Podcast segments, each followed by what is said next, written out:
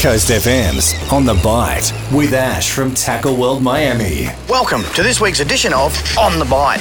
Enjoy our local crabs while they're at their best. That's the game plan this week, with fresh bait, working the incoming tides and or sunset being a few ways to maximise your chances of a better than average catch. The early part of the weekend looks to be the best for offshore, with favourable winds and lower swell, while the later part of the weekend looks to be conditions we look for when droning for pink snapper, with a little bump in the swell helping to make the water a little creamy and some lighter, reasonable offshore winds.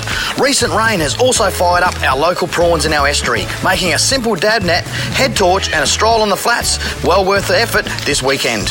Wherever you get the chance to wet a line, as always, good luck, tight lines, and remember, every day's a good day for fishing. For Tackle World Miami, Coast FM's On the Bite.